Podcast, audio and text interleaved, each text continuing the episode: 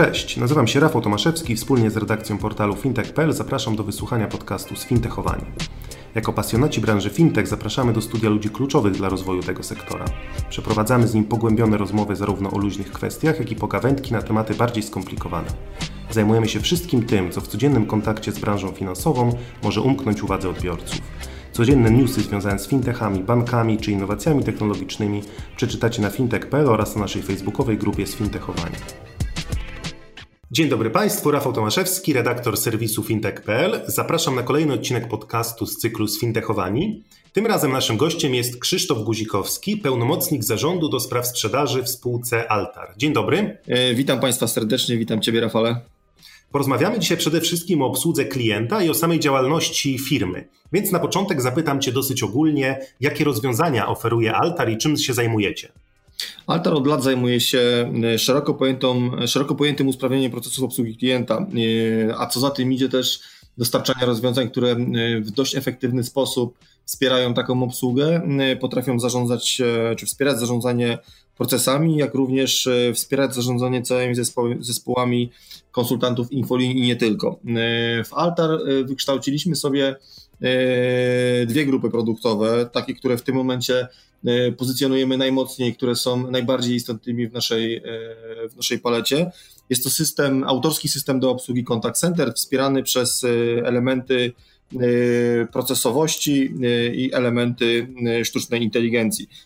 Dlaczego tak, taki pomysł na, e, na, ten, na tę aplikację? Dlatego, że nie ma w tym momencie sprawnej obsługi klienta bez e, wsparcia obsługi e, procesów zachodzących na, na infoliniach, na biurach obsługi klienta. Natomiast staramy się budować pozycję Altar czy markę Altar jako taki typowy software house, software house przepraszam, zrzeszający oprócz swoich produktów również produkty firm partnerskich Chciałbym tutaj też nadmienić, że e, produkty partnerskie, które e, wchodzą w skład naszej, naszej e, gamy produktowej, to przede wszystkim elementy technologiczne wspierające, auto, wspierające automatyzację procesów, takich jak na przykład automatyka mowy, automatyka tekstu, czy też inne, inne elementy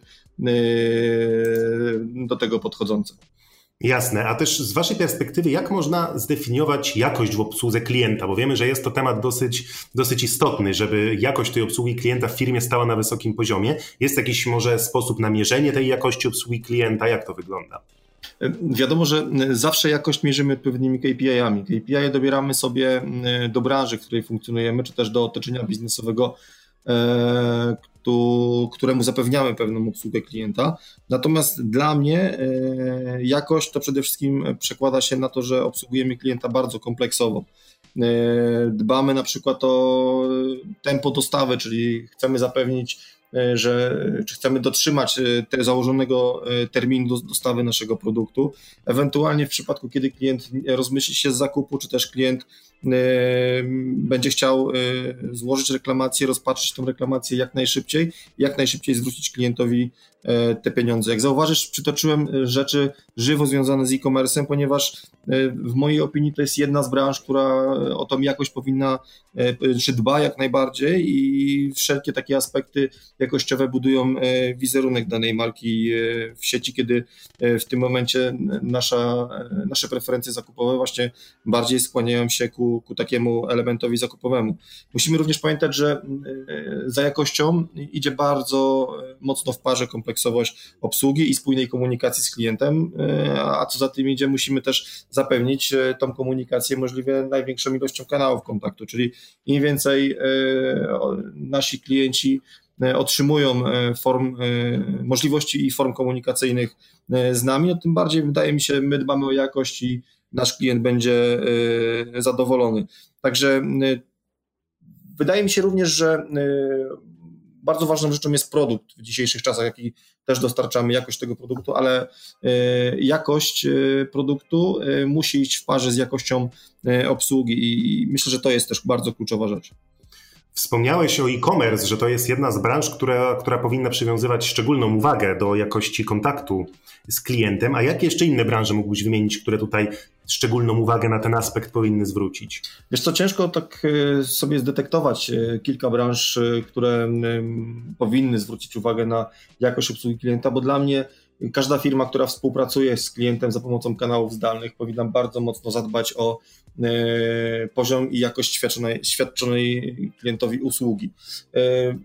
Wspomniałem wcześniej o e-commerce. Według mnie również firmy z obszaru bankowości, ubezpieczeń, firmy z obszaru fintech E, czyli wszędzie tam, gdzie ten zdalny kontakt e, jest tak naprawdę kluczowym, e, kluczowym medium obsługowym, powinny zadbać przede wszystkim o jakość i zadowolenie swoich klientów, no bo to według mnie bezpośrednio później przekłada się po pierwsze na ich wizerunek budowany czy w, sieciach, w sieci czy w mediach, a z drugiej strony przede wszystkim na, e, na zadowolenie klientów, którzy e, dzięki takiemu podejściu będą takimi klientami, którzy będą wracać, nie będą rotować i coraz bardziej będą chcieli się u danego dostawcy uproduktować.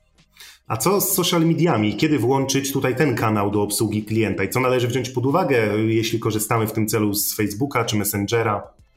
Wiesz, to jest e, bardzo dobre pytanie, bo e, ja pamiętam kiedyś we wcześniejszych latach mojej ścieżki zawodowej kanał Facebooka czy, czy kanał Messengera, wtedy był traktowany jako jedność, no nie był, nie był nigdy tak poważnie uważany jako taki równorzędny kanał, e, kanał kontaktu z e, infolinii e, z danym klientem, czy też klienta z daną infolinią.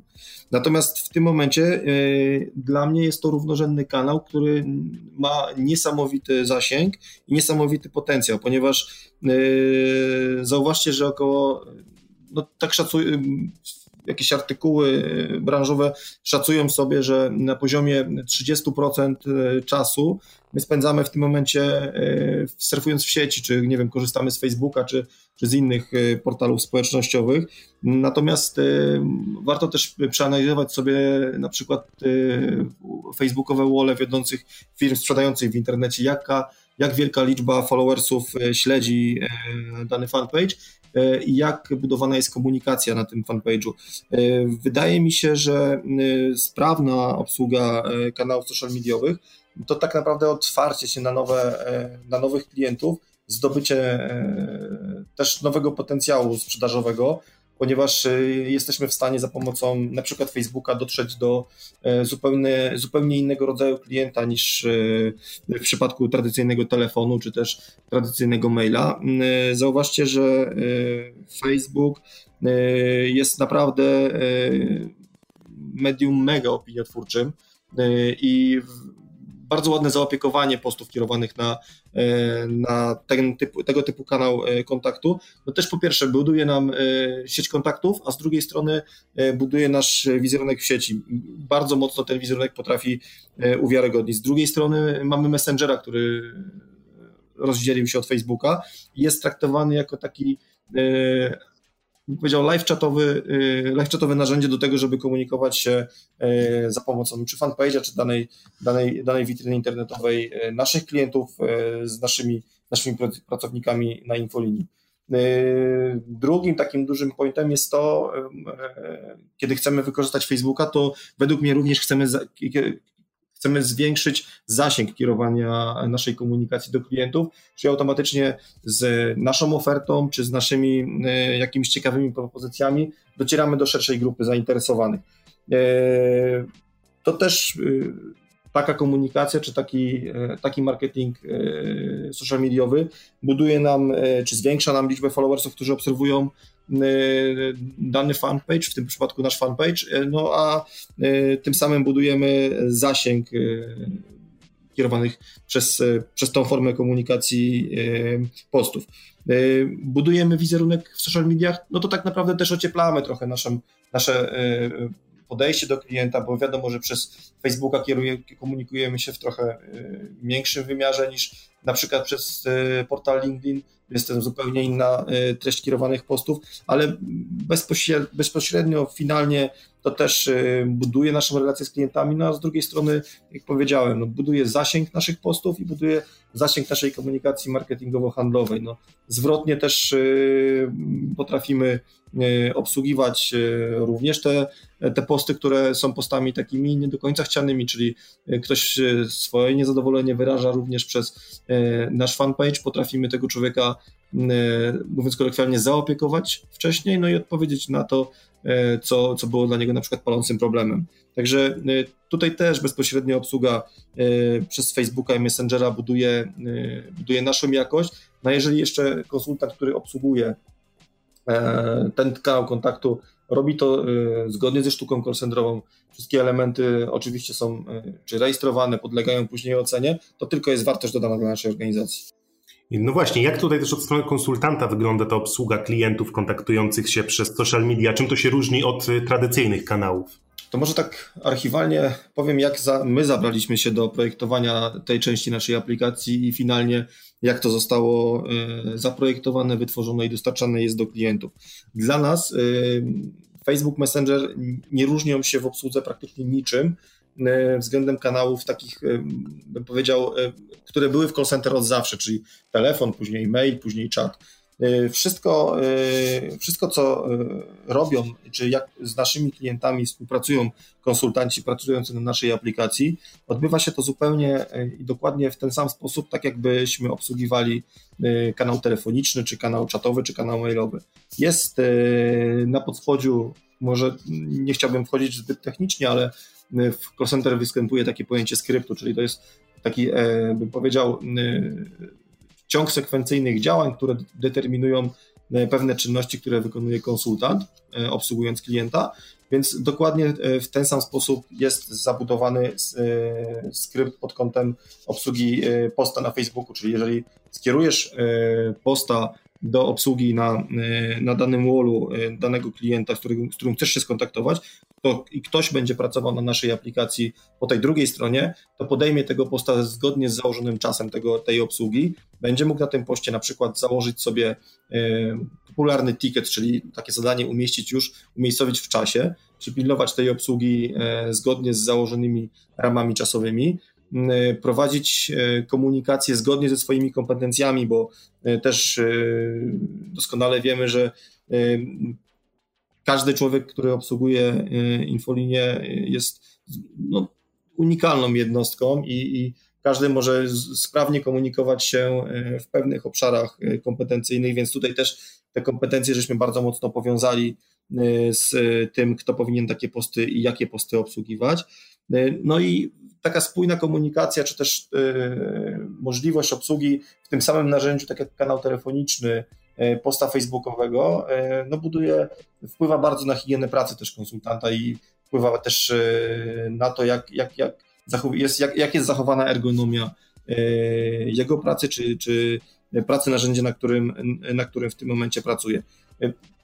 Wiadomo, że sprzedając czy też obsługując klienta zdalnie, no musimy też zachować pewne kanony, które, do których obliguje nas prawo. I tutaj również przy obsłudze kanałów social mediowych e, to wszystko jest zachowane, ponieważ połączenia, połączenia mówiąc oczywiście w cudzysłowie, komunikacja przez e, social media czy, czy, messenger, czy messengera jest oczywiście komunikacją rejestrowaną, podlega później ocenie, weryfikacji. W momencie, kiedy mamy jakąś kwestię wspólną, sporną, przepraszam, to też możemy sobie mm, to zweryfikować i wrócić z, z rzetelną odpowiedzią do naszego klienta.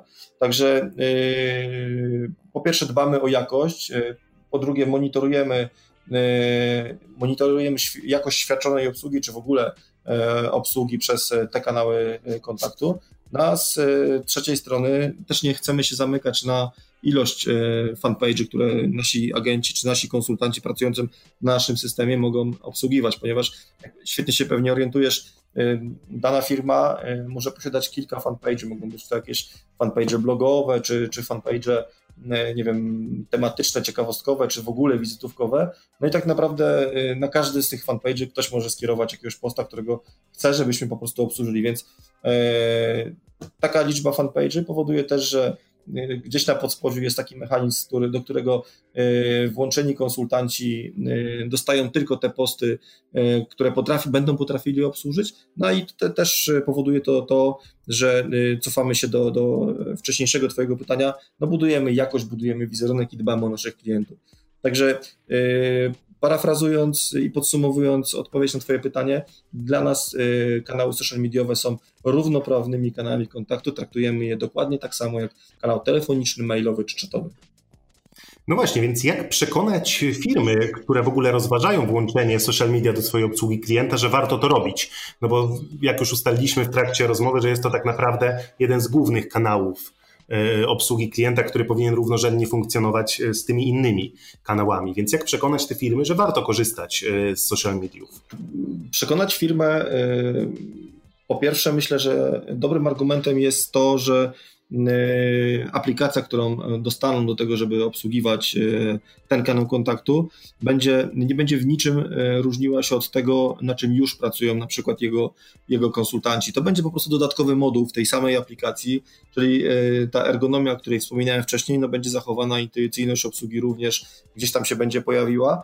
Natomiast tutaj dużą rolą też jest to, że mm, to klient sam powinien dojrzeć do tej decyzji. My jako dostawca software'u, powinniśmy go w tym wspierać. Natomiast wspierać możemy go bardzo aktywnie, bo też e, podpowiadając mu, że w tym momencie e, pewna liczba, czy liczba klientów, którzy obserwują na przykład jego fanpage, jest już liczbą na tyle dużą, że e, warto zaopiekować sobie taką grupę klientów, bo tak jak mówiłem wcześniej, bardzo mocno budujemy wtedy zasięg, budujemy dostępność naszych, naszych postów, naszych informacji, no tym samym też zwiększamy, e, zwiększamy sprzedaż, czy też zwiększamy e, możliwości handlowe e, naszej firmy.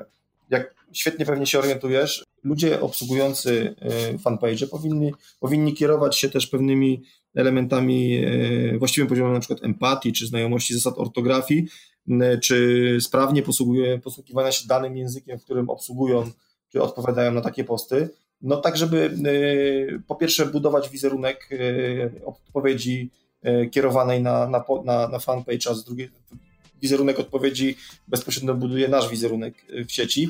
No z drugiej strony też, żeby osoba, która nie potrafi zapanować nad emocjami, no też nie odpowiedziała na, na postaw w sposób nerwowy czy też niegrzeczny, ponieważ no to jak, jak wiecie, to jest te elementy takie mocno są powiązane, można powiedzieć, element kuli śnieżnej czy też domina i E, taka akcja powoduje również kolejne reakcje i gdzieś tam może się wywołać taka niebezpieczna dyskusja na, na e, profilu firmowym, który jest bardzo często profilem, profilem, profilem wizytówkowym. Także e, ja pamiętam taką sytuację, że nie wiem, zakładam, że teraz jest dokładnie tak samo, bo fanpage często obsługiwały agencje marketingowe i pewnie dalej je obsługują. Natomiast do menedżerów contact center często dochodziły, czy do, docierały tylko raporty o tym, jak dany fanpage jest obsługiwany, jaki miał, jaki generował ruch, też e, ile e, nowych followersów e, doszło do, do obsługi, czy też jakie było zainteresowanie danym postem. Natomiast w tym momencie możemy udostępnić takie narzędzie komunikacyjne, jak funkcjonuje na Contact Center na zasadzie tylko wydzielenia licencji użytkownika, ponieważ przez, przez przeglądarkę możemy zalogować się do tej części aplikacji Contact Center, obsłużyć jako pracownik na przykład agencji marketingowej. E, no i daje nam to bezpośrednio fajnie nam się to później przykłada na, na kwestie raportowe. Możemy już sobie jako menedżerowie e, e, zarządzający takimi zespołami zobaczyć, jak był obsługiwany na przykład fanpage naszej firmy, którą obsługujemy, czy też jaki był, jak był generowany ruch, no później bezpośrednio możemy sobie, nie wiem, do tego e, powiązać jakąś kampanię marketingową, czy jakąś kampanię wydzwonkową, czy też e, mailową, no i też nasze potencjały handlowe się bardzo wtedy zwiększają. No właśnie, tak zmierzając do końca naszej rozmowy, zapytam Cię też e, o wyzwania w kwestii obsługi klienta. Jakie uważasz, że obecnie dominują te wyzwania w tym sektorze? Na co, na co powinni, powinny firmy zwracać uwagę? Czy wiesz, naj, ja trochę powiem jako konsument, trochę powiem jako, e, jako e, reprezentant firmy, która dostarcza takie narzędzia do wielokanałowej obsługi klienta. Dla mnie jako klienta najważniejsze jest przede wszystkim jakość i moje e, zadowolenie z tego, jaki kupiłem produkt i jak zostałem obsłużony. Natomiast z drugiej strony, jako dostawca, chciałbym, żeby klient, którego, którego ja obsługuję, miał możliwość obsługi jak największej liczby swoich klientów ta infolinia, którą, którą wspieram, miała możliwość obsługi jak największej liczby klientów w jak najbardziej wydłużonym czasie.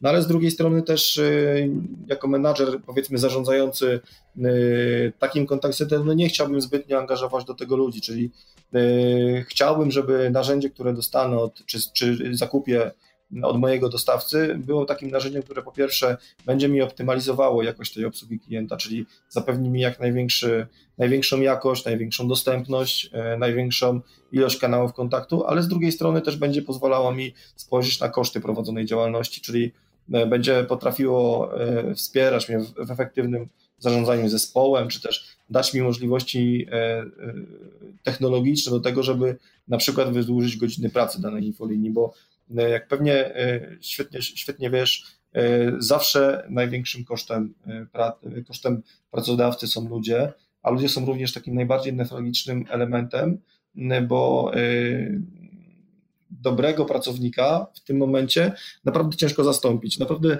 nie zastąpi go najlepsze, najlepsze narzędzie informatyczne, ale bardzo dobre narzędzie informatyczne będzie go wspierało w takiej pracy i będzie robiło wszystko, będzie tak za, e, skonfigurowane, żeby e, w jak największym elemencie wspierać go w tej pracy, żeby komfort jego pracy był e, jak najwyższy. Ja wspominałem wcześniej o, o dużej ergonomii pracy na takich narzędziach i my właśnie w Artar bardzo o to dbamy, ponieważ wspieramy, tak jak powiedziałem wcześniej, wszystkie kanały kontaktu, ale wszystkie kanały kontaktu są stargetowane na jednym pulpicie, czyli ergonomia po pierwsze jest zachowana, po drugiej stronie, z drugiej strony również eliminujemy takie nefragiczne e, rzeczy, jak popełnienie błędu, czy też e, no, zbyt długie obsługiwanie klienta, które e, no, bezpośrednio też później może prze, przełożyć się, nie wiem, na jakość, na, na koszty prowadzonej działalności. Także im więcej będziemy mogli zautomatyzować, im więcej będziemy naszych konsultantów mogli